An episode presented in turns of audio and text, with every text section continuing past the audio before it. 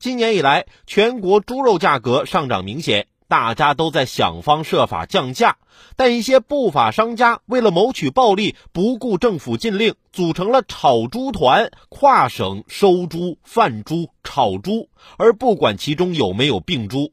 在某养猪百强县，一名养殖企业负责人说。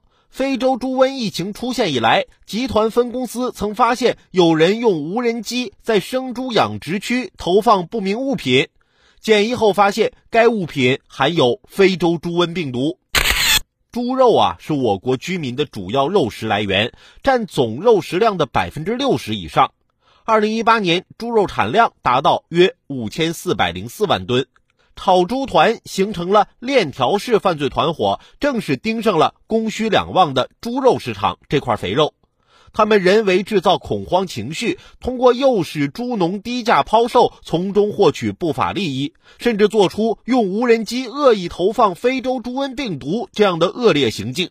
监管部门对炒猪团等违法犯罪团伙一定要加大打击力度，增加他们的违法成本，不能让生猪养殖业成了不法分子吃上瘾的肥肉。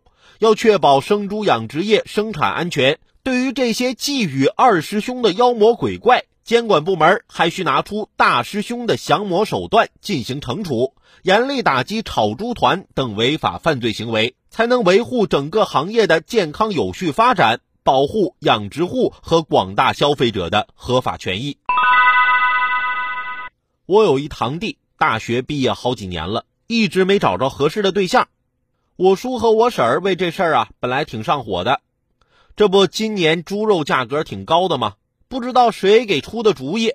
我叔和我婶儿啊，就在家门口贴了一张征婚启事，凡是给我堂弟介绍对象的。一旦相亲成功，介绍人即可获得两百多斤的肥猪一头。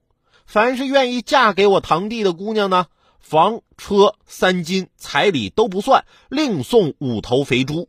这征婚启事一贴出啊，十里八乡的媒婆们闻风而动，一窝蜂的往我叔家里挤。媒婆们对我堂弟倒是不理不睬，只是围着我叔后院里那十几头猪品头论足，议论纷纷。